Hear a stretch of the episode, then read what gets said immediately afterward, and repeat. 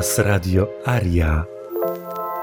Nadajemy na falach ludzkich, ciepłych i wzniosłych.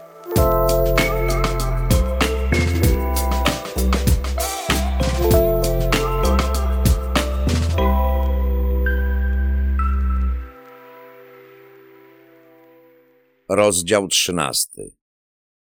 Komuniści, bolszewicy, ale nigdy Żydzi.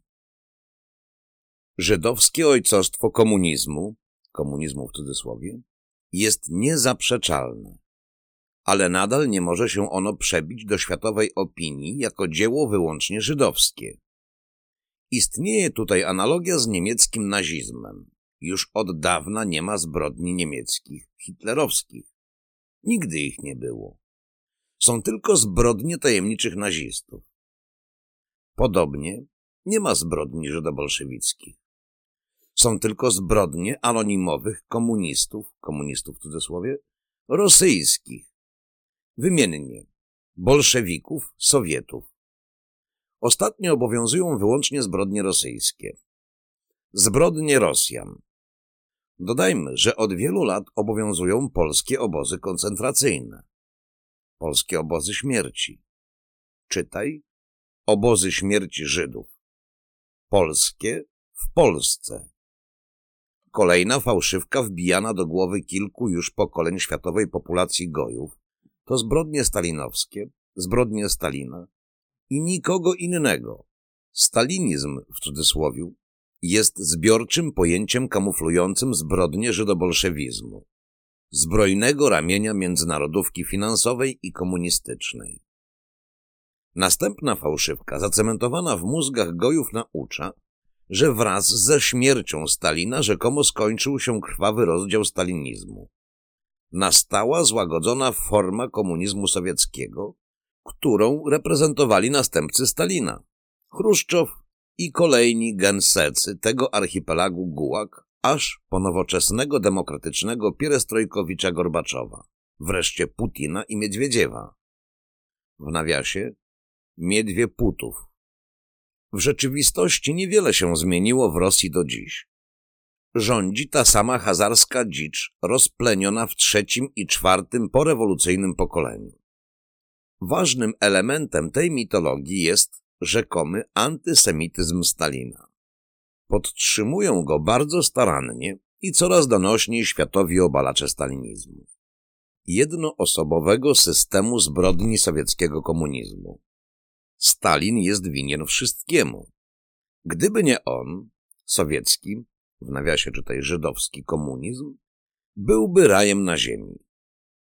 Nikt nie próbuje wyjaśnić, dlaczego ten rzekomy antysemita nieprzerwanie otaczał się Żydami, powierzając im najwyższe stanowiska w tej ludobójczej rzeźni, nazywanej Związkiem Radzieckim. Spójrzmy na listę najważniejszych w Żydobolszewi za życia Stalina hazarskich Żydów. Pierwszy. Taki Żdanow. Prawdziwe nazwisko? Lipszyc. Był innymi dowódcą obrony Leningradu członek Politbiura od 1945 roku. Jeden z organizatorów decyzji o wykluczeniu Josifa Brostito z Kominternu w 1948 roku.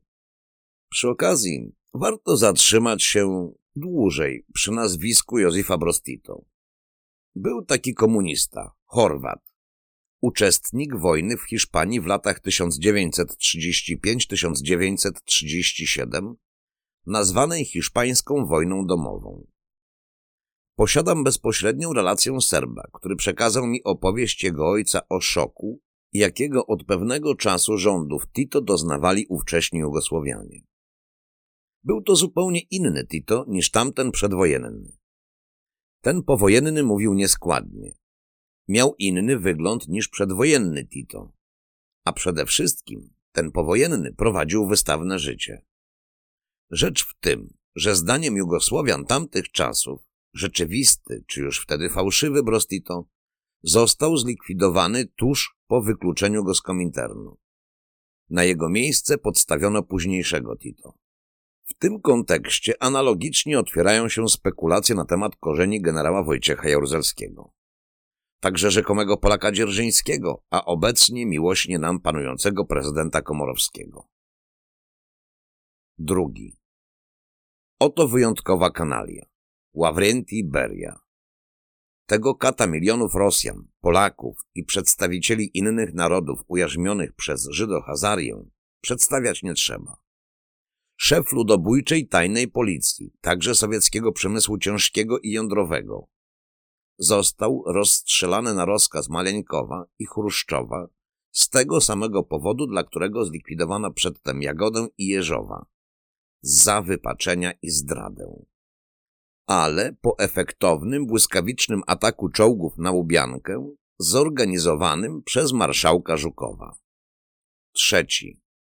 Lazar Kaganowicz, szef przemysłu ciężkiego, członek Politbiura od 1944 do 1952 roku, przewodniczący Rady Ministrów po śmierci Stalina, w latach 60.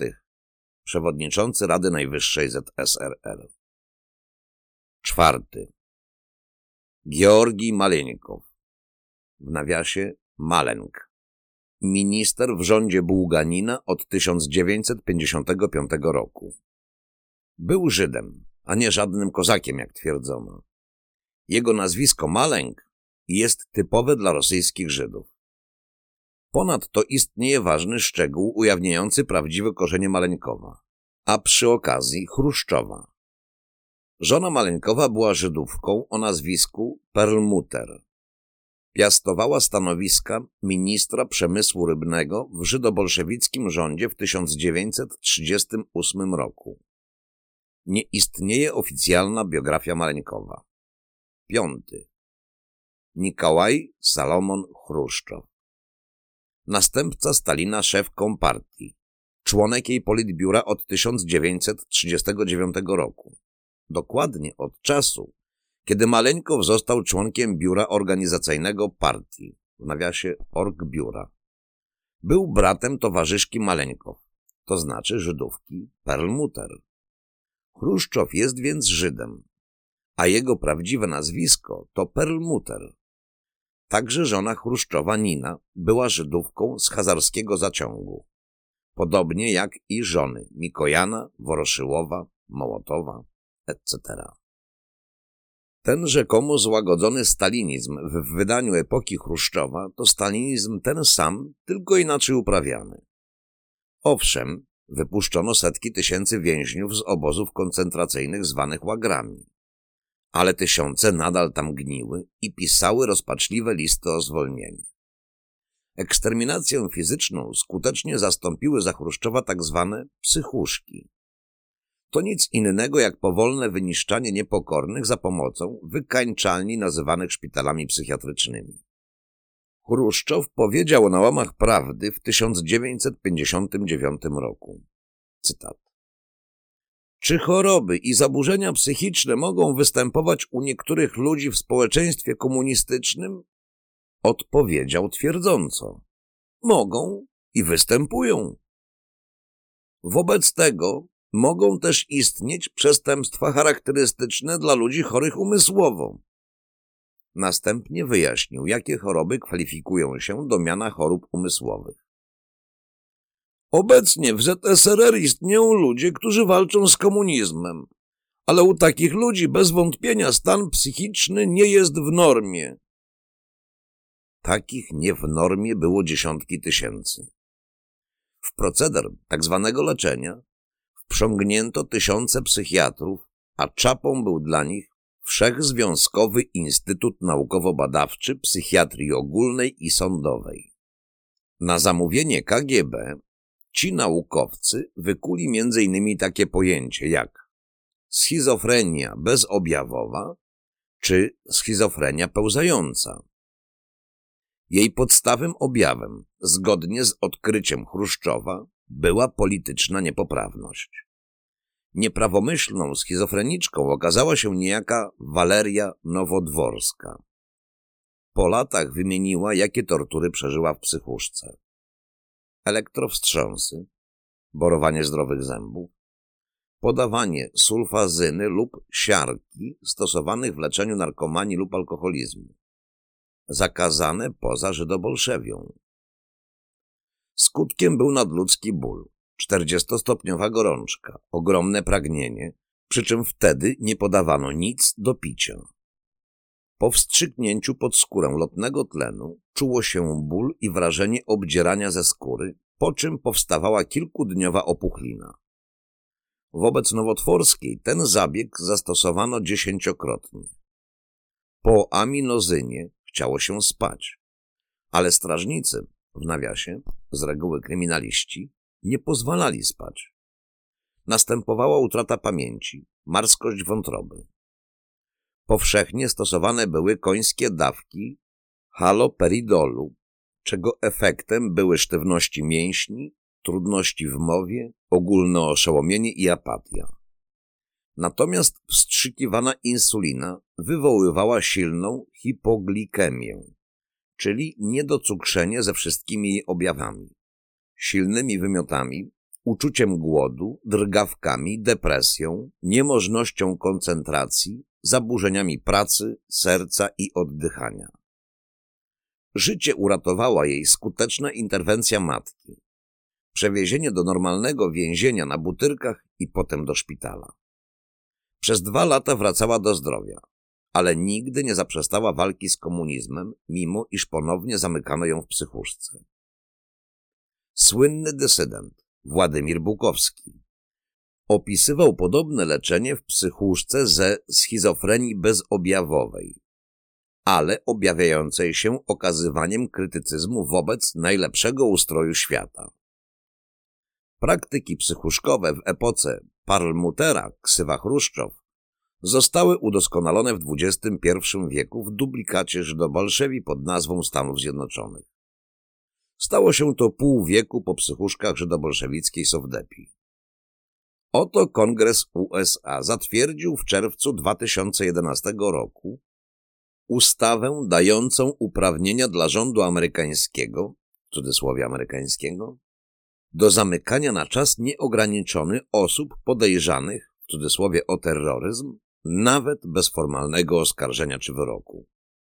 Po prostu do zamykania profilaktycznego na wszelki wypadek. Czegoś takiego nie było nawet w Żydobolszewi sowieckiej i właśnie z całą bezwzględnością sięgnęła po tę metodę terroryzowania społeczeństwa najbardziej rozwinięta i udoskonalona Żydobolszewia świata, czyli amerykańska. I to po pół wieku po sowieckich łagrach i chruszczowskich psychuszkach.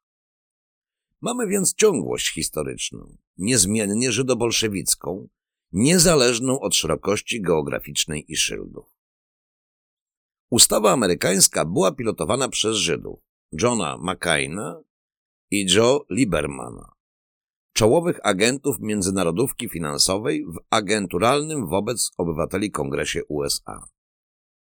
Potencjalni terroryści będą odtąd zamykani na czas nieograniczony, nawet na dożywocie.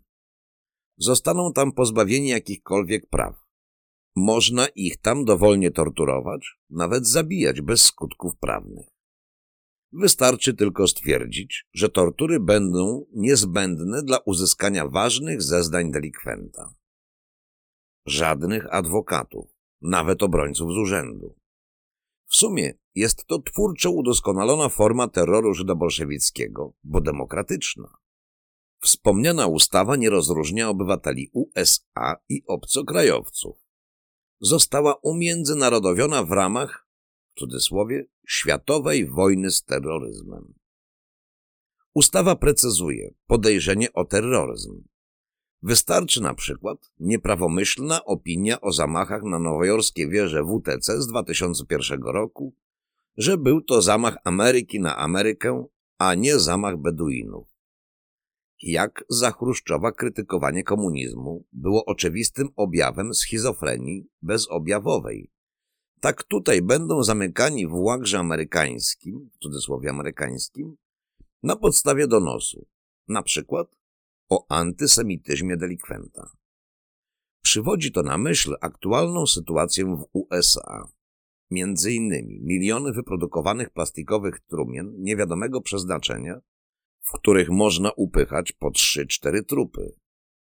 Tego rodzaju przygotowania mogą oznaczać tylko jedno. Przygotowanie się amerykańskich Hazarów na wypadek społecznego wybuchu wojny domowej. Kłopot w tym, że okupowani przez azjatyckich wędrowców obywatele USA posiadają ponad 200 milionów sztuk broni palnej różnego kalibru. Oznaczać to może totalną wzajemną rzeź. Niech się goje wzajemnie wycinają, jak niegdyś w wojnie domowej. Rozstajemy się z epoką towarzysza Parlmutera alias Chruszczowa, ale nie na zawsze.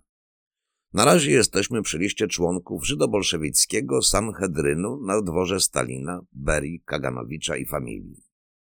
Kolejny członek stalinowskiego kochału to marszałek Nikołaj Kalinin. To były urzędnik bankowy, jeden z dziesięciu hazarskich członków tzw. Tak Komisariatu do Spraw Likwidacji Banków Prywatnych w 1919 roku, czyli grabieży prywatnych banków rosyjskich z czasów caratu. Anastazji Nikojan Członek hazarskiego politbiura od 1935 roku. Członek Rady Najwyższej od 1952 roku minister handlu i wicepremier w rządzie Maleńkowa. Jest amerykańskim Hazarem, a nie żadnym Ormianinem, jak się powszechnie podawało. Krugłow. Szef tajnej policji Poberii. Aleksander Kosygin.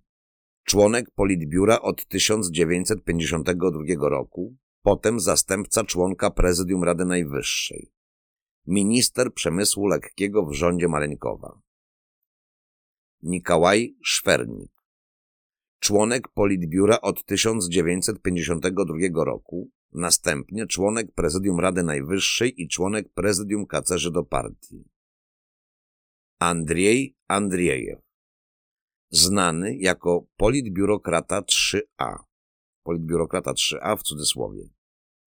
Członek Politbiura od 1931 do 1952 roku. Żyd z polskiej Galicji. P.K. Ponomarienko. Członek Orgbiura w 1952 roku. Potem członek Rady Najwyższej i minister kultury w rządzie Maleńkowa. Żyd.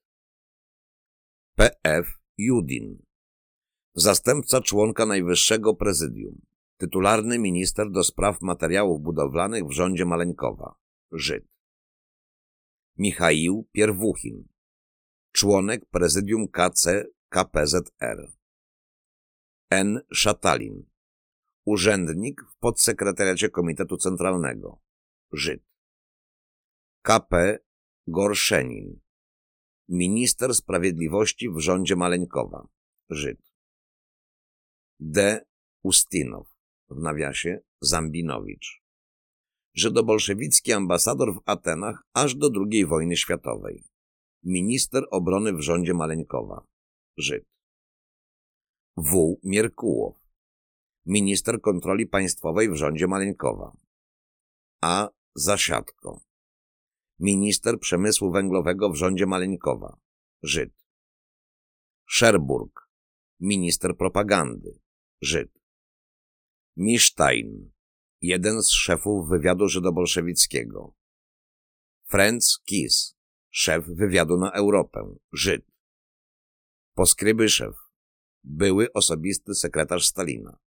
W latach 60. szef tajnych archiwów Kremla, czyli osoba najwyższego zaufania. Żona kochanką Stalina. Ilia Ehrenburg, komunistyczny pisarz, Żyd. Mar Spiwak, delegat z miasta Stalino, w nawiasie Ukraina, do Rady Najwyższej. Rosalia Goldenberg, delegatka z Żydowskiej Republiki Birobidżanu do Rady Najwyższej, Żydówka. Anna Kauger, delegatka z Bessarabii do Rady Najwyższej. Jej brat pod nazwiskiem Kalugaru był za Chruszczowa wysokiej rangi działaczem partyjnym w rumuńskim rządzie. Żyd. Kalinin, jeden z czołowych żydobolszewików za czasów Stalina, Żyd. Ten krótki przegląd hazarskich dostojników z epoki antysemityzmu Stalina, bezkolizyjnie przechodzący do epoki Chruszczowa, potwierdza dwie prawdy. Stalin nie był żadnym antysemitą. A po drugie, postalinowska pierestrojka pokoleniowa była niczym innym, jak oszukańczą zagrywką dla zmylenia rosyjskich gojów. Stalin kosił porówno Żydów i gojów ze swojej stajni. Wszystko działo się w ramach Dintoiry, w tym wyjątkowo zagęszczonym skupisku hazarskich skorpionów, z czego wyprodukowano mit o antysemityzmie Stalina. Masakra tzw. Tak trockistów stanowiła jedynie jego naturalny odruch profilaktycznej samoobrony, umacnianiem władzy i jego ferajny składającej się w olbrzymiej większości z Żydów. Była to krwawa walka o władzę na Kremlu, kłótnia w gangu bezwzględnych zbirów. Dowodem na to jest lista ministrów spraw zagranicznych w okresie, kiedy Stalin pozbywał się Żydów zagrażających jego władzy. Przyjrzyjmy się fotografii zamieszczonej w książce Simona Sebaga Montefiore. Stalin, dwór Czerwonego Cara. Zdjęcie przedstawia Sergo Ordzonikidzego, martwego i stojących nad nim Stalina, Żdanowa, Kaganowicza, Mikojana i Woroszyłowa. Ordzionikidze, jeden z najważniejszych paladynów gangu Żydohazarów popełnił samobójstwo. Ale nikt nie ośmielił się dociekać dlaczego. A także, dlaczego zastrzeliła się żona Stalina, Nina, matka Swietłany. Jeszcze ważniejsza była odpowiedź na pytanie o zlecenie mordu na Siergieju Kirowie, co stało się pretekstem do wielkiej czystki, w wyniku której zamordowano około 30 tysięcy wyższych oficerów. 1. Maksim Litwinow Minister spraw zagranicznych Żydobolszewi do 1939 roku, kiedy zastąpił go Mołotow, w nawiasie Skriabin. Potem zajmował wysokie stanowisko w tymże ministerstwie aż do swojej śmierci w 1952 roku. Urodzony w Polsce jako syn Żyda Mira Henocha Mojsiejewicza Wałacha, urzędnika bankowego. Wałach używał różnych pseudonimów, m.in. Finkel, Finkelstein, Ludwik Niec, Maxim Harrison, Dawid Mordechaj i w końcu Litwinow. Kiedy tego Żyda w 1939 roku kremlowska klika zastąpiła Mołotowem, Hazarzy na zachodzie podnieśli w mediach wielkie ajwaj. Cała żydomasońska prasa obwieściła to jako przejaw staloniowskiego antysemityzmu. I tak samo nagle umilkła, kiedy okazało się, że Litwinow pozostał w ministerstwie na lukratywnym stanowisku. W swoich pamiętnikach wydanych po jego śmierci Litwinow pisał, że według niego nic się nie zmieni po śmierci Stalina. Satrapa zmarł rok później. I rzeczywiście, aż do 1956 roku nic się nie zmieniło ani w terrorze, ani w składzie kremlowskiego Olimpu, ani w realnej polityce wewnętrznej i zewnętrznej. Pewne zamieszanie po śmierci Stalina wkradło się do tej bandy strachu i niepewności, który z nich zwycięży, a który padnie w tym kłębowisku skorpionów. Zwyciężył Hazar Chruszczow i wszyscy odetchnęli.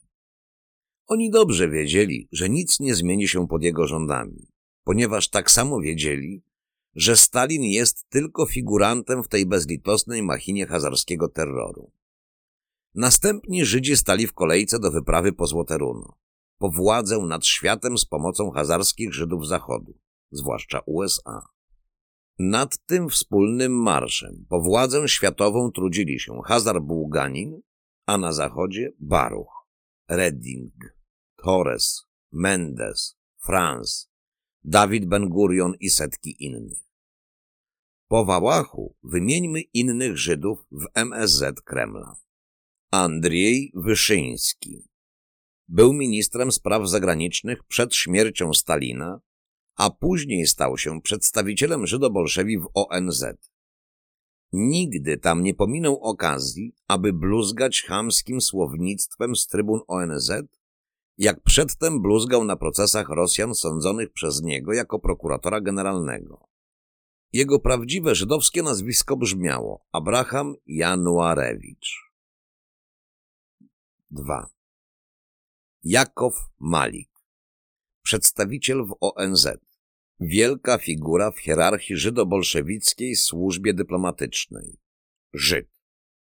Tu chyba jest poplątane w numerologii, bo po Jakowie Maliku, który miał numer dwa, jest teraz już numer cztery. Walerii Zorin. Przez pewien czas ambasador w Londynie, który zmieniał stanowiska stosownie do potrzeb. Żyd. 5. Andrzej Gromyko minister spraw zagranicznych od 1958 roku. Żyd. W ONZ miał przezwisko towarzysz Niet, gdyż na wszystko miał jedną odpowiedź. Niet. Szósty. Aleksander Paniuszkin. Były ambasador sowiecki w USA. Ambasador w Pekinie w 1955 roku. Uważano go wtedy za prawdziwego dyktatora Chin. Była to bowiem epoka dominacji Żydobolszewi nad tym krajem. Żyd. Siódmy. Zambowicz. W nawiasie Ustinow. Ambasador w Atenach od 1940 roku. Żyd. Ósmy. A. Radinowicz. Ambasador w Atenach w latach 1945-1946. W czasie komunistycznego przewrotu w Grecji. Żyd. Dziewiąty. Konstantin Umański.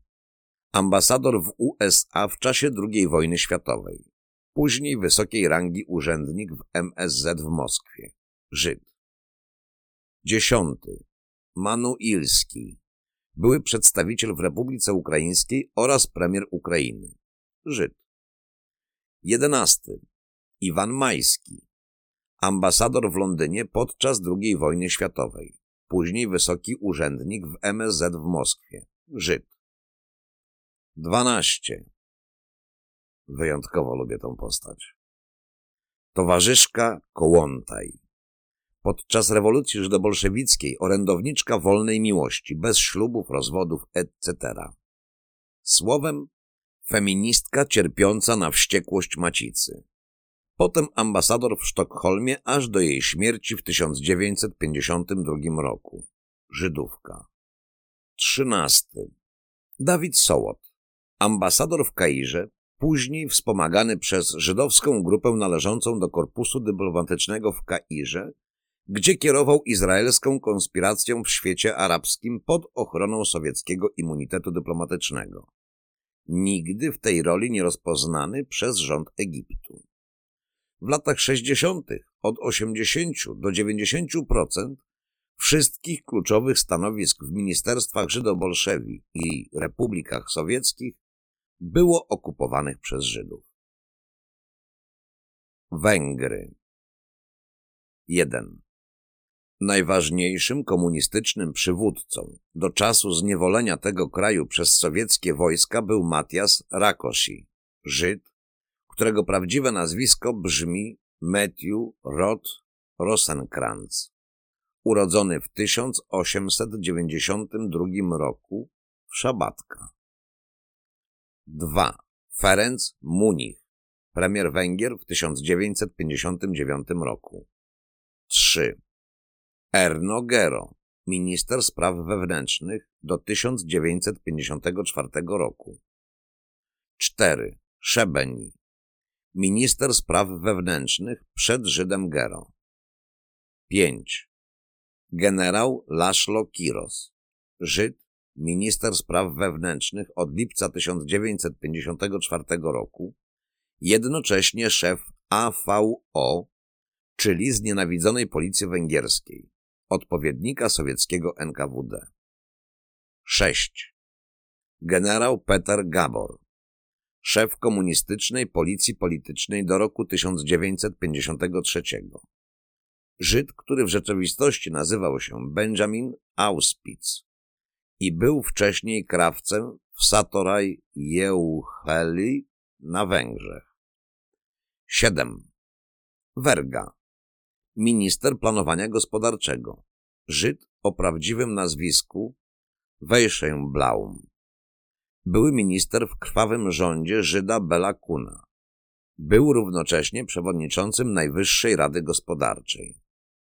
8. Bergi. Minister spraw zagranicznych. 9. Julius Egry. Minister rolnictwa Węgierskiej Republiki Ludowej. 10. Zoltan Was. Przewodniczący Najwyższej Rady Gospodarczej. Żyd o prawdziwym nazwisku Weinberger. 11. Józef Rewal. Redaktor prasy węgierskiej i dyrektor komunistycznej gazety Szabat Nep w nawiasie Wolny Lud. Żyd o prawdziwym nazwisku Mozes Kahana. 12. Rewal w nawiasie inny. Minister oświaty państwowej. Żyd o nazwisku Rabinowicz. 13. Józef Gero, minister transportu, Żyd o nazwisku Zinger.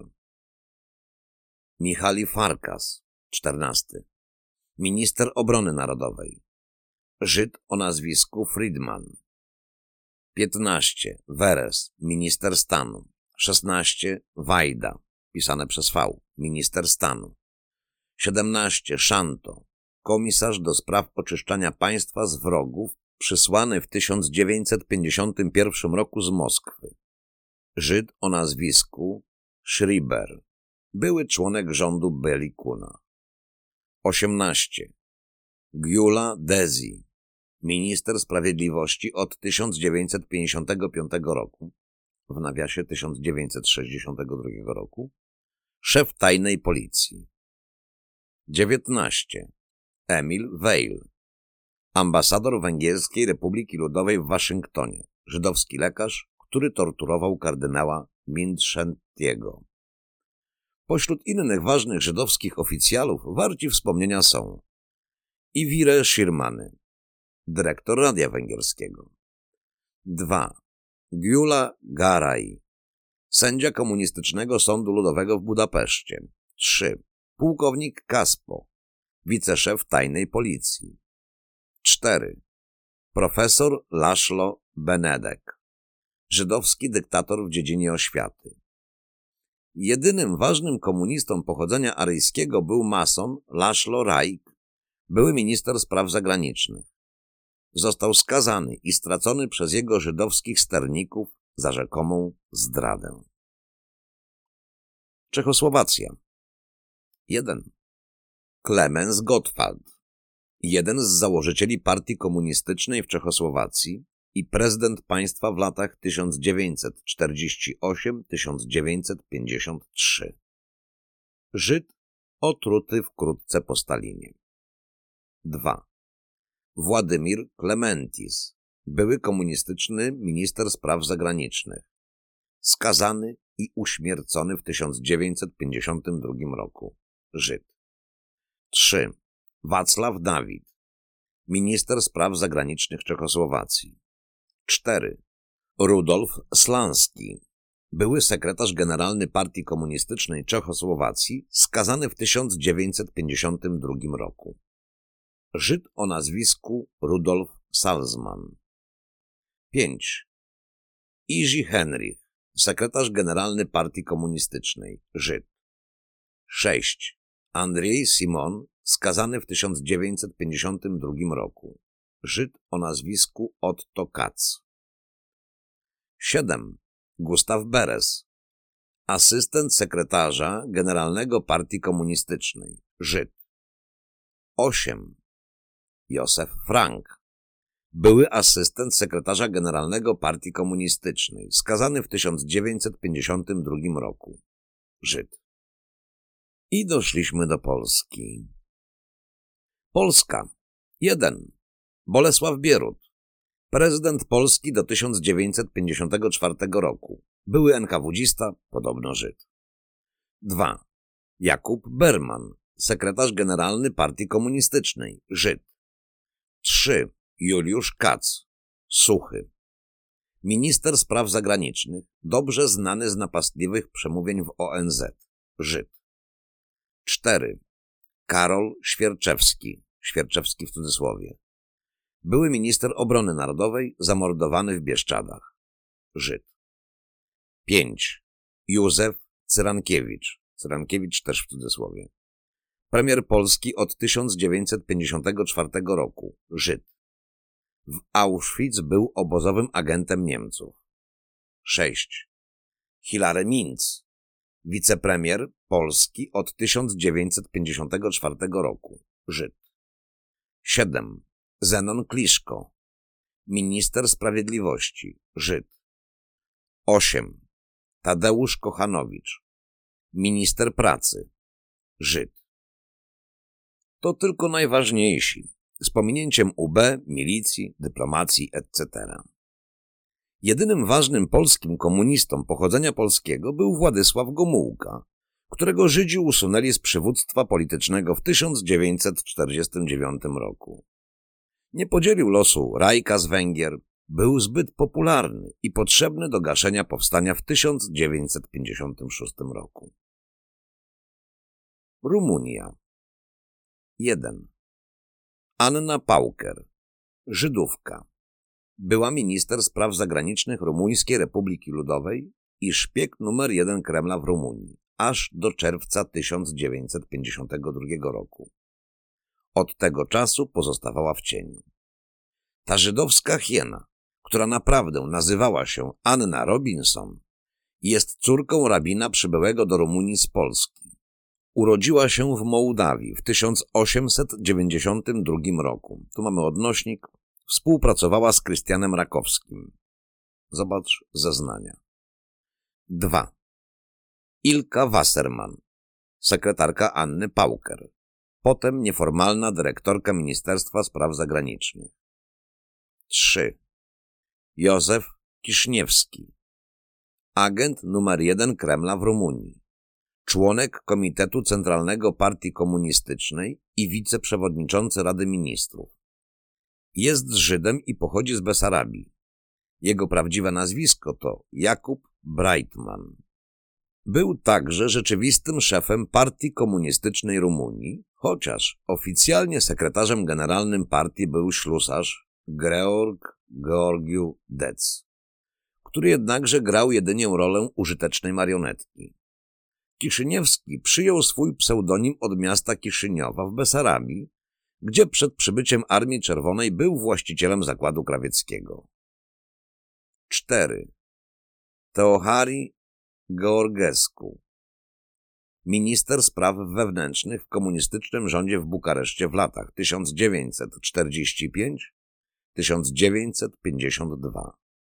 Potem usunięty na niższe stanowisko, chociaż oficjalnie był usunięty z partii komunistycznej. Jego prawdziwe nazwisko to Baruch Teskowicz, Żyd z rumuńskiego portu Galata. 5. Avram Bunaciu, Żyd. Jest obecnym, tu mamy w nawiasie 1955 rok, sekretarzem generalnym Prezydium Zgromadzenia Narodowego Rumuńskiej Republiki Ludowej. To jest rzeczywistym kierownikiem tego organu, ponieważ oficjalny przewodniczący, Petru Groza, jest jedynie starą masońską marionetką, żonatym z Żydówką i odgrywa jedynie rolę statysty. Avram Bunaciu w rzeczywistości nazywa się Abraham Gutman. Gutman, przetłumaczony na rumuński, oznacza Bunaciu. 6. Lotar Radacenał Inny minister komunistycznego rządu w Bukareszcie, usunięty w 1952 roku, powtórnie wypłynął w 1955 na trybunie honorowej. Jest Żydem z Siedmiogrodu i naprawdę nazywa się Lotar Wurzel. Skoro Wurzel, przetłumaczone na rumuński brzmi Radiciniu, to wiemy skąd pochodzi jego rumuńskie nazwisko – Radecanu. Miro Konstantinescu członek Komitetu Centralnego Partii Komunistycznej i minister górnictwa i paliw. Od czasu do czasu zmienia ministerialne stanowiska. Jest Żydem sportu Galata, w nawiasie Rumunia, i w rzeczywistości nazywa się Mechrn Kochn i jak to jest u Żydów w zwyczaju, używa rumuńskiego pseudonimu. 8. Generał lejtnant Moises Haupt jest dowódcą okręgu wojskowego bukaresztańskiego. Żyd. 9. Generał pułkownik Zamfir. Komunistyczny szef bezpieczeństwa rumuńskiego. Także odpowiedzialny za tysiące mordów, które ta tajna policja polityczna popełniała. Jest Żydem i pochodzi z portu Braila nad Dunajem. Nazywa się w rzeczywistości Laurian Raschler. 10. Haim Gutman, szef tajnej policji politycznej Rumuńskiej Republiki Ludowej, Żyd. 11. Generał major William Suder, szef służby wywiadowczej i kontrwywiadowczej komunistycznej armii rumuńskiej. Jest Żydem o nazwisku William Suder i byłym oficerem Armii Czerwonej. 12. Pułkownik Roman. Były dyrektor służby EKP. Edukacja, kultura, propaganda. Komunistycznej Armii Rumuńskiej aż do 1949 roku, obecnie minister w rządzie komunistycznym. Nazywa się naprawdę Walter. 13. Aleksander Mogiorosz, minister do spraw narodowościowych w komunistycznym rządzie. Żyd pochodzący z Węgier. 14. Aleksander Badał, szef Komisji Kontroli Obcokrajowców. Jest Żydem pochodzącym z miasta Targowiste. Jego prawdziwe nazwisko to Braunstein. Przed 1940 rokiem jego rodzina posiadała w Targowiste dużą firmę handlową. 15. Major Lewin, szef cenzury prasowej. Żyd i były oficer Armii Czerwonej. 16. Pułkownik Holbasz, szef bukaresztańskiej bezpieki, Żyd o nazwisku Moskowic, były szef związków zawodowych. 17. Georg Silwin, sekretarz generalny Ministerstwa Spraw Wewnętrznych, Żyd o nazwisku Gersz Golinger. 18. Erwin Wojculesku, szef Wydziału Paszportowego w Ministerstwie Spraw Zagranicznych. Jest Żydem o nazwisku Erwin Weinberg. 19. Georg Apostol, szef Głównego Związku Zawodowego w Rumuńskiej Republice Ludowej. Jest Żydem o nazwisku Gershwin. 20. Stupinenu, szef wywiadu gospodarczego. Żyd o nazwisku Stapnau. 21. Emerik Stoffel, ambasador Rumuńskiej Republiki Ludowej w Szwajcarii, Żyd z Węgier i specjalista problemów bankowych. 22. Harry Fajnaru, były szef ambasady Rumuńskiej Republiki Ludowej w Waszyngtonie do 1954 roku.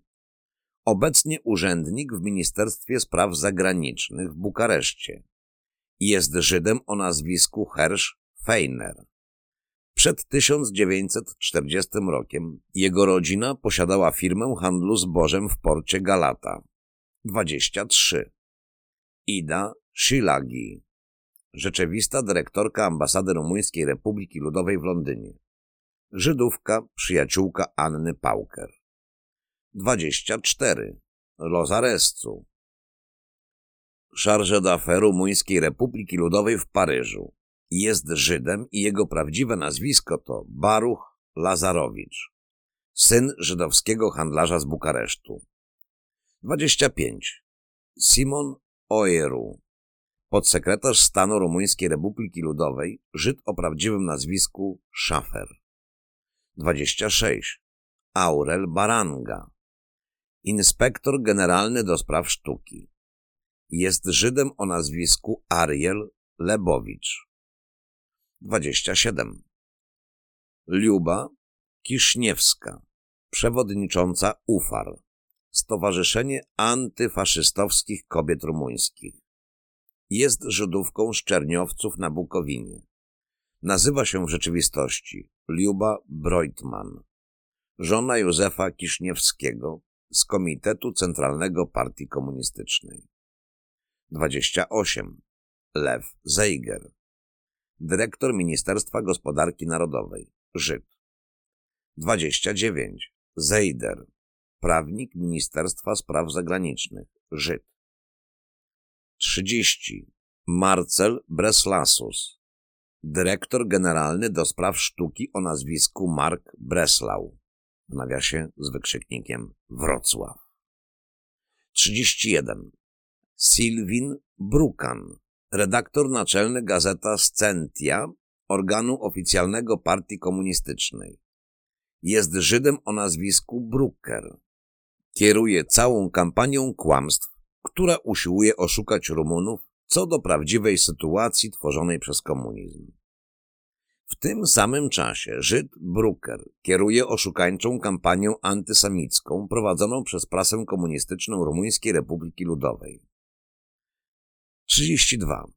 Samoila, dyrektor wykonawczy gazety Scentia, Żyd o nazwisku Samuel Rubinstein. 33. Horia Liman, zastępca redaktora naczelnego komunistycznej gazety Scentia, Żyd o prawdziwym nazwisku Lechman. 34. Schnapp, dyrektor wykonawczy komunistycznej gazety Romania Libera, pod względem nakładu drugiej komunistycznej gazety, również jest Żydem. 35. Jehan Michai, szef rumuńskiego przemysłu filmowego, czyli propagandy żydowskiej w postaci filmów. Żyd o prawdziwym nazwisku Jakob Michael.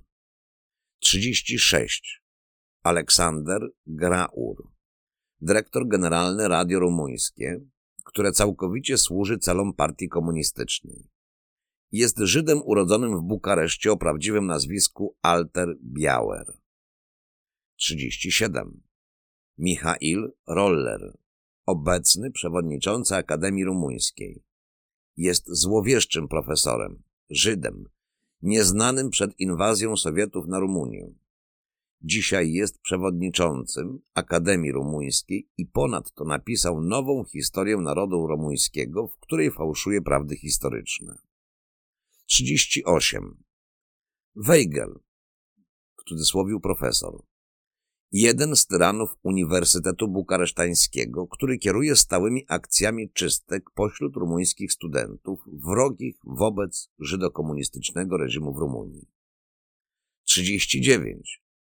Lewin Bercowicz, profesor, w cudzysłowie profesor, następny tyran Uniwersytetu Bukaresztańskiego, który wraz ze swoimi szpiegami kontroluje działalność rumuńskich profesorów i ich kontakty społeczne. Żyd przybyły z Rosji. 40. Silvio Josifescu, oficjalny, w cudzysłowie, krytyk literacki, który cenzuruje dzieła najlepszych poetów, takich jak Altsandri, Welutca, Karlowa, etc., którzy zmarli wiek temu lub co najmniej 50 lat temu. Zmienia on formę i treść, ponieważ ich wiersze nie są w harmonii z komunistyczną ideologią Marksa.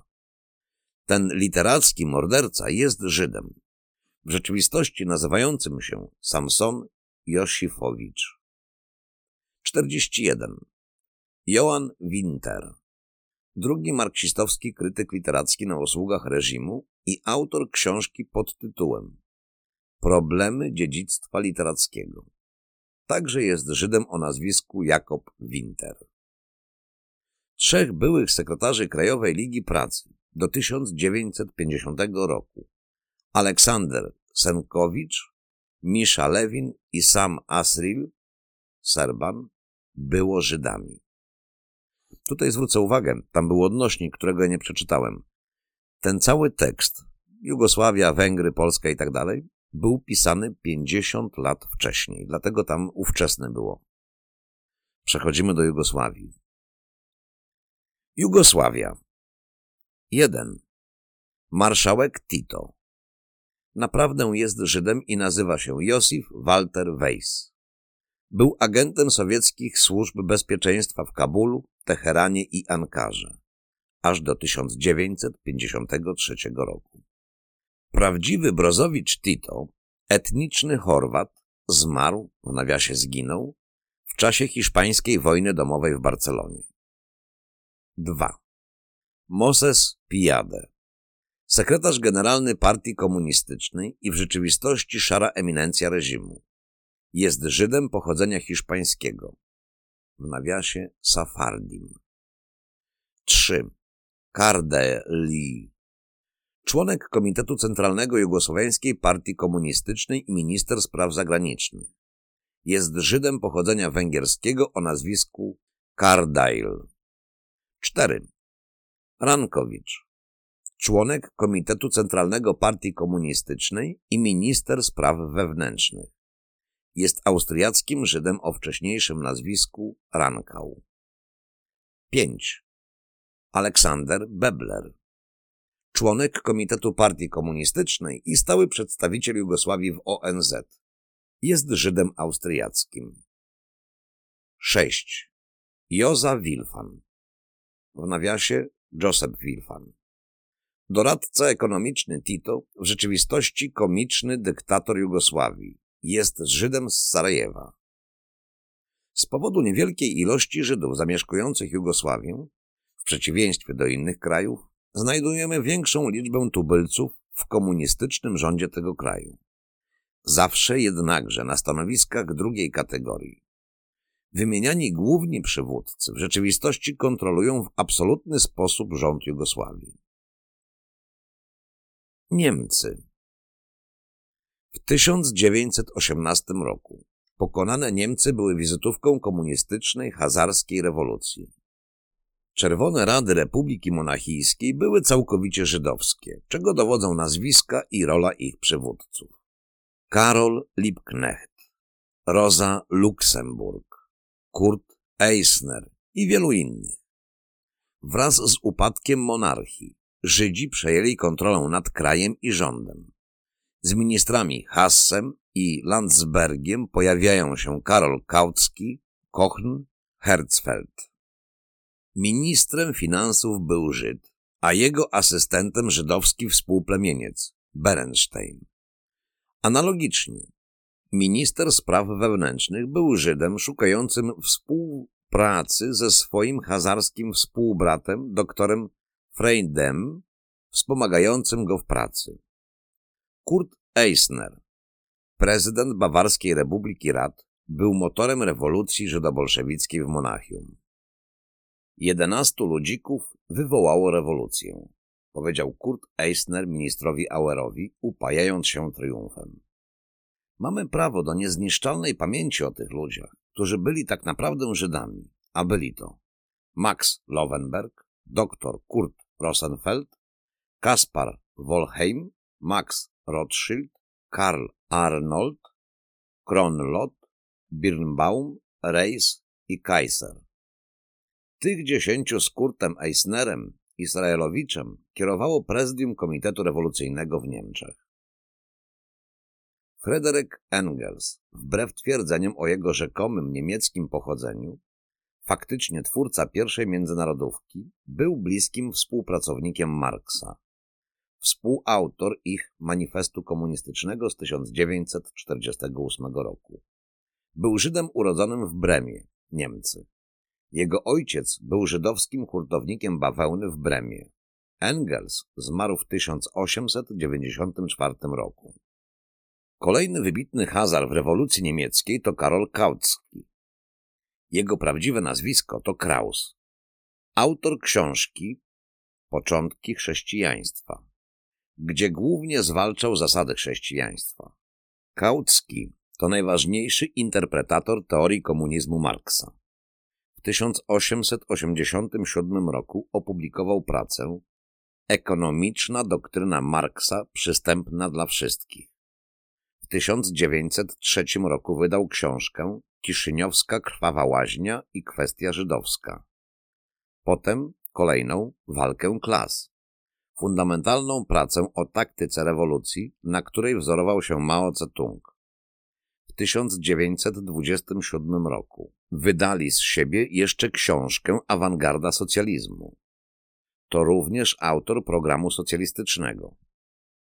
Urodził się w Pradze 1854 roku. Zmarł w 1938 roku w Hadze. Ferdynand Lassalle Żyd urodzony we Wrocławiu. Był zamieszany w demokratyczną rewolucję 1948 roku, zwaną potem Wiosną Ludów. W 1863 roku opublikował pracę Otwarte Pytania, gdzie szkicuje plan rewolucji dla niemieckich robotników. Od tego czasu niestrudzenie pracował na rzecz żydowskiej krucjaty zorientowanej na, w cudzysłowie robotniczą, rebelię. Tym celu napisał i opublikował następne studium o rewolucji żydowskiej Kapitał i praca. Eduard Bernstein, Żyd urodzony w Berlinie w 1850 roku. Jego podstawowe prace to Założenia socjalizmu, Naprzód socjalizmie, Dokumenty socjalizmu, Historia i teoria socjalizmu, Socjaldemokracja dnia dzisiejszego w teorii i w praktyce, Obowiązki socjaldemokracji i niemiecka rewolucja. We wszystkich interpretuje on nauczanie komunistyczne nazwane wtedy socjalizmem, zawsze opierając się na Marksie. W 1918 roku został ministrem finansów niemieckiego państwa socjalistycznego, które dzięki Bogu przetrwało tylko kilka miesięcy. Niemcy na szczęście wiedzieli już lepiej od carskiej elity, czym jest żydizm rozpisany na rewolucje narodowe. To przecież Niemcy nasłali na Rosję bandę Lenina i obficie ją sponsorowali, aby Żydzi rozsadzili od wewnątrz Rosję carską swego militarnego przeciwnika. Jakob Lasrow, Max Hirsch, Edgar Loning, Wirschauer, Babe, Schatz, Dawid Ricciardo i wielu innych teoretyków komunizmu było Żydami. We wszystkich krajach europejskich znajdujemy pisarzy społeczno-rewolucyjnych, niemal wyłącznie żydowskich, którzy indoktrynują komunizmem, choć najczęściej usiłują stworzyć wrażenie walki o dobro ludzkości i braterstwo, rodem z rewolucji francuskiej 1789 roku i żydo-bolszewickiej z 1917. Choć byli niby tylko teoretykami socjalizmu, to jednak każdy z nich był doświadczonym rewolucjonistą, aktywnie zaangażowanym w kręgu swego zamieszkania. Jako przywódcy byli zarazem członkami wywrotowych stowarzyszeń. Kiedy wybuchła rewolucja w Niemczech, żaden z nich nie rwał się na barykady, tylko do władzy. Cała wspomniana jedenastka ludzików była masonami, należała do tajnej żydowskiej loży z siedzibą w Monachium przy ulicy Beinstrasse 51. Pierwszy gabinet rządowy Niemiec w 1918 roku składał się z Żydów. Press, minister spraw wewnętrznych. Freud, minister spraw wewnętrznych. Landsberg, minister finansów. Karl Kautsky, minister finansów. Schiffer, minister finansów. Edward Bernstein, sekretarz Skarbu Państwa. Fritz Matz Cohen, dyrektor Rządowej Agencji Informacyjnej. W nawiasie ten Żyd wcześniej pełnił stanowisko korespondenta żydowskiej gazety Frankfurt Zeitung. Drugi, w cudzysłowie niemiecki rząd socjalistyczny, z 1918 roku był sformowany przez następujących Żydów. Hirsch, minister spraw wewnętrznych. Rosenfeld, minister sprawiedliwości. Furtran, minister oświaty. Arndt, minister oświaty. Simon, sekretarz państwa do spraw finansów. Kastenberg, dyrektor Departamentu Nauki i Sztuki. Stradgen, dyrektor Departamentu Kolonialnego. Wurm, sekretarz do spraw żywności. Merz, Weil, Katzenstein, Stern, Lovenberg, Frankel, Schlesinger, Israelowicz, Sellingston, Laubenheim, etc., piastowali wysokie stanowiska w ministerstwach. Między pozostałymi Żydami, którzy kontrolowali obszary polityczne kluczowe dla życia państwa niemieckiego pokonanego wskutek amerykańskiej interwencji w wojnie światowej, można w 1918 roku i później odnaleźć następujące osoby. Cohen, przewodniczący niemiecki Rad Robotniczo-Chłopskich, w nawiasie odpowiednik sowieckiej Moskiewskiej Rady Robotniczo-Chłopskiej z 1918 roku. Ernst, prezydent policji w Berlinie. Sinsheimer, prezydent policji we Frankfurcie. Lewy, prezydent policji w Essen. Kurt Eisner, prezydent Republiki Bawarskiej. Jaffe, bawarski minister finansów. Brentano, minister przemysłu, handlu i transportu. Talheimer, minister Wirtembergi. Fulda w rządzie Hesji. Theodor Wolf, główny redaktor gazety Berliner Tagelblatt. Gwiner, dyrektor Deutsche Bank. Rewolucja węgierska w 1919 roku. Dnia 20 marca 1919 roku Żyd Bela Kun, w nawiasie Kochn, przechwycił władzę na Węgrzech i ogłosił powstanie Sowieckiej Republiki Węgierskiej, która od tego momentu pławiła się wierzącym włosy na głowie rozlewie krwi. 28 komisarzy sformowało z nim na czele nowy rząd, natomiast 18 z nich było Żydami. Jest to niewyobrażalna dysproporcja. Kiedy dowiemy się, że ówczesne Węgry zamieszkiwało półtora miliona Żydów w porównaniu z 22 milionami rdzennych mieszkańców. 18 komisarzy dzierżyło rzeczywistą kontrolę nad rządem, a ośmiu pozostałych gojowskich komisarzy było zupełnie bezradnych. Cytat. Ponad 90% członków rządu i zaufanych ludzi Belikuna było także Żydami. Podajemy poniżej listę członków rządu Balikuna. Belakun, sekretarz generalny żydowskiego rządu. Sandor Garbi, oficjalny premier rządu, używany przez Żydów jako bezwolna marionetka. Peter Agoston, zastępca sekretarza generalnego, Żyd. Doktor Landler, komisarz ludowy spraw wewnętrznych, Żyd. Bela Wago, zastępca Landlera, Żyd o prawdziwym nazwisku Weiss. E. Hamburger, ludowy komisarz rolnictwa, Żyd. Wantus, zastępca Hamburgera, Żyd. Cizmandia, zastępca Hamburgera, Węgier. Neistor, zastępca Hamburgera, Węgier. Warga, komisarz ludowy do spraw finansowych, Żyd o prawdziwym nazwisku Weisselblaum. Szkely, zastępca Wargi, Żyd o prawdziwym nazwisku Schlesinger. Kunfc, minister oświaty, Żyd o prawdziwym nazwisku Kunstater. Kaukaz, zastępca Kunfsiego, Żyd, który w rzeczywistości nazywał się Lowinger i był synem dyrektora generalnego banku w Budapeszcie. Bokani, minister pracy, Węgier. Fiedler, zastępca Bokaniego, Żyd. Józef Pogany, ludowy komisarz wojny, Żyd, który w rzeczywistości nazywał się Szwarc. Szanta, zastępca Poganiego, Żyd o prawdziwym nazwisku Schreiber. Tibory Samueli, zastępca Poganiego, Żyd o prawdziwym nazwisku Samuel. Matiasz Rakosi, minister handlu, który naprawdę nazywał się Matthew Roth Rosenkrantz. Ronai, ludowy komisarz sprawiedliwości, Żyd o prawdziwym nazwisku Rosenstegl. Ladai, zastępca Ronajego, Żyd. Erdeli, ludowy komisarz zaopatrzenia, Żyd o prawdziwym nazwisku Einstein. Williams Bochim, ludowy komisarz do spraw społecznych, Żyd. Hevesi, zastępca Bochma, Żyd o prawdziwym nazwisku Honik. Dowsak, zastępca Bochma, Żyd. Oszkar Jasi, ludowy komisarz do spraw narodowościowych, Żyd o prawdziwym nazwisku Jakubowicz. Otto Korwin, ludowy komisarz do spraw politycznych, Żyd o prawdziwym nazwisku Klein.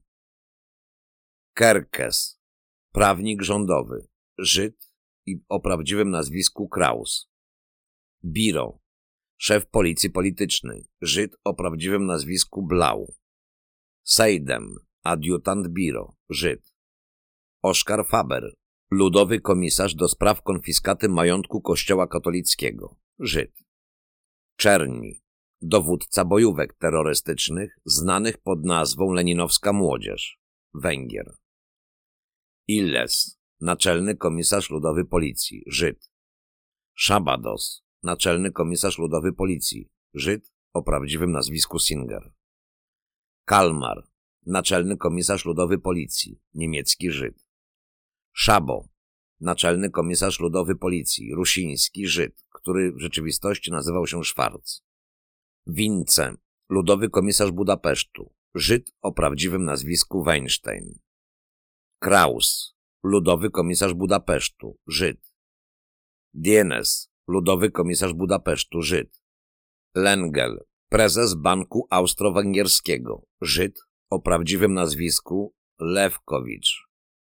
Laszlo, prezes Komunistycznego Sądu Rewolucyjnego, Żyd o prawdziwym nazwisku Lowy.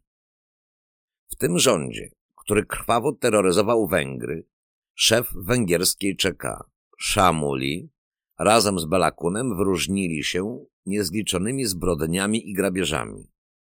Podczas gdy Belakon poruszał się po kraju w swym luksusowym samochodzie, w nawiasie, z symboliczną szubienicą zamontowaną na samochodzie i w towarzystwie swej uzdolnionej żydowskiej sekretarki R.S. Zaltkin, alias Ziemlaczka, to Samuel podróżował po Węgrzech w specjalnym pociągu, siejąc przerażenie i śmierć, jak to współczesny świadek opisuje. Ten pociąg śmierci podróżował sapiąc i dysząc czarnymi węgierskimi nocami. Gdy stawał, można było zobaczyć ludzi wiszących na drzewach i potoki krwi na ziemi. Wzdłuż linii torów widziano leżące nagie i zmasakrowane ciała. Samueli ferował swoje wyroki w pociągu, a ktokolwiek został zmuszony do wejścia do tegoż pociągu, nigdy nie miał już możliwości opowiedzieć, co tam widział. Samueli prowadził swoje życie stale w pociągu. Ubezpieczało go trzydziestu wybranych terrorystów. Również towarzyszyli mu wyselekcjonowani kaci. Pociąg składał się z dwóch salonek, dwóch wagonów pierwszej klasy, które zajmowali terroryści i dwóch wagonów trzeciej klasy przeznaczonych dla ofiar. Prowadzono w nich także egzekucje. Podłogi w nich pokryte były skorupą zaschłej krwi. Ciała wyrzucano przez okna, podczas gdy Samueli siedział rozparty w eleganckim gabinecie swego przedziału wytapicerowanego różowym adamaszkiem i ozdobionym błyszczącymi lustrami. Ruchem ręki decydował o życiu lub śmierci. Z hazarskiej niemieckojęzycznej fauny, która usiłowała utopić Niemcy w ponownym morzu krwi, w kontekście polskim szczególnie jadowitą antypolską kanalią była Róża Luksemburg, urodzona w Zamościu. W swoich rewolucyjnych gniotach niestrudzenie agitowała przeciwko przyznaniu Polsce niepodległości jako krajowi antysemickiemu. Tak zwany luksemburgizm jest wiecznie żywy pomimo upływu sto lat od czasów, kiedy wypluwała swoje nienawistne plwociny przeciwko polskości. Mamy tego lipiec 2011 roku. Bolesny, groźnie pouczający dowód. Oto Hazaria z Gazety Wyborczej, sygnowana przez firmę Agora, gniazdo luksemburgizmu trzeciego i czwartego już pokolenia, wytoczyła proces sądowy polskiemu poecie Jarosławowi Markowi Rymkiewiczowi. Za co? Za jego wypowiedź dla Gazety Polskiej z sierpnia 2010 roku, gdzie nazwał redaktorów Gazety Wyborczej duchowymi spadkobiercami komunistycznej partii Polski, dodając, cytat, Rodzice czy dziadkowie wielu z nich byli członkami tej organizacji skażonej duchem luksemburgizmu, czyli ufundowany na nienawiści do Polski i Polaków. Jarosław Marek Rymkiewicz tak właśnie skomentował dotychczasową antypolską działalność tego butnego szechteryzmu i sposób przedstawiania wydarzeń pod tak zwanym Krzyżem Smoleńskim, ustawionym po zbrodni smoleńskiej przed Pałacem Prezydenckim. J. M. Rymkiewicz. W mojej opinii fundamentalne poglądy przedstawiane w Gazecie Wyborczej są zbudowane na ideałach Róży Luksemburg, czyli takich, jakie propagowała KPP. Tak oświadczył na sali sądowej 7 lipca 2011 roku. Rymkiewicz na zakończenie rozprawy poszerzył ten antypolski kontekst luksemburgizmu. Zaczął od tego, że Gazeta Wyborcza wielokrotnie zarzucała Polakom, iż są nacjonalistami. Poinformował niezbyt chyba wysoki sąd, że słowo nacjonalizm na początku XIX wieku oznaczało w Polsce rodaka, a w 1905 roku Róża Luksemburg nadała mu znaczenie obelżywe. Cytat. Przypisała obłędne skłonności nacjonalistyczne całej polskiej inteligencji, która jej zdaniem domagała się niepodległości Polski. Teraz, po ponad stu latach, można spotkać w Gazecie Wyborczej tę samą obelgę, kompletnie fałszywą, niczym nieuzasadnioną. To jest fundament działalności Gazety Wyborczej. Obarczanie Polaków winą za nacjonalizm, rzucanie tą obelgą, którą wymyśliła i stworzyła Róża Luksemburg. I na tym właśnie polega to dziedzictwo duchowe. Oznacza ono dziedziczenie znaczenia słów.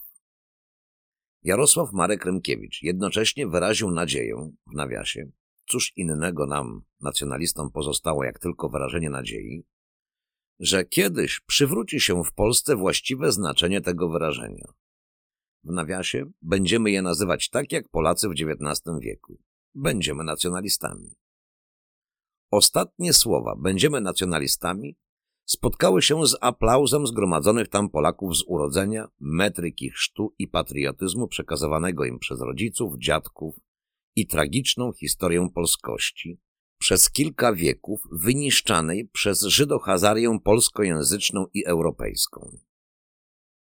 Ojciec Adama Michnika, Arona Szechtera, szefa Gazety Wyborczej. Ojzarz Szechter był ważnym funkcjonariuszem komunistycznej partii zachodniej Ukrainy. Ta antypolska mafia Hazarów ukraińskojęzycznych i polskojęzycznych była szczególnie wroga do polskości. Składała się niemal wyłącznie z Żydów, w tym samym procencie zażydzenia jak komunistyczna partia Polski, zgodnie z przedwojennym dowcipem. Jaki jest procent Żydów w KPP? Sześćdziesiąt. A reszta? Żydówki. Ojzarz Szechter zmienił nazwisko na Michnik zgodnie z poleceniem żydowskich okupantów Polski tuż po zakończeniu II wojny światowej. Tu mamy odnośnik i od razu czytamy. Po wojnie do urzędów okupacyjnej resztówki Polski międzywojennej wpłynęło półtora milionów podań o zmianę nazwiska. W samej Warszawie około 150 tysięcy.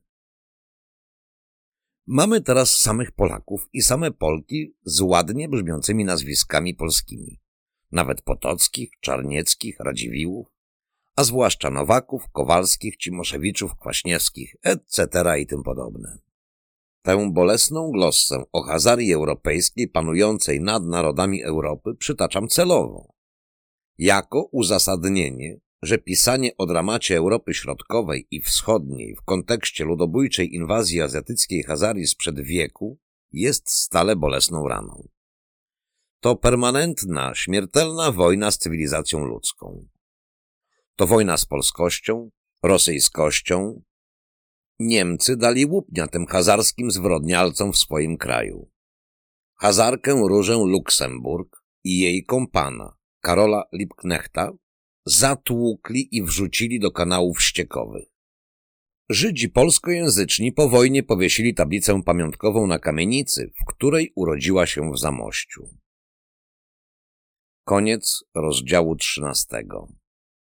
Następny rozdział Głodowe ludobójstwo, Chłodomor na Ukrainie.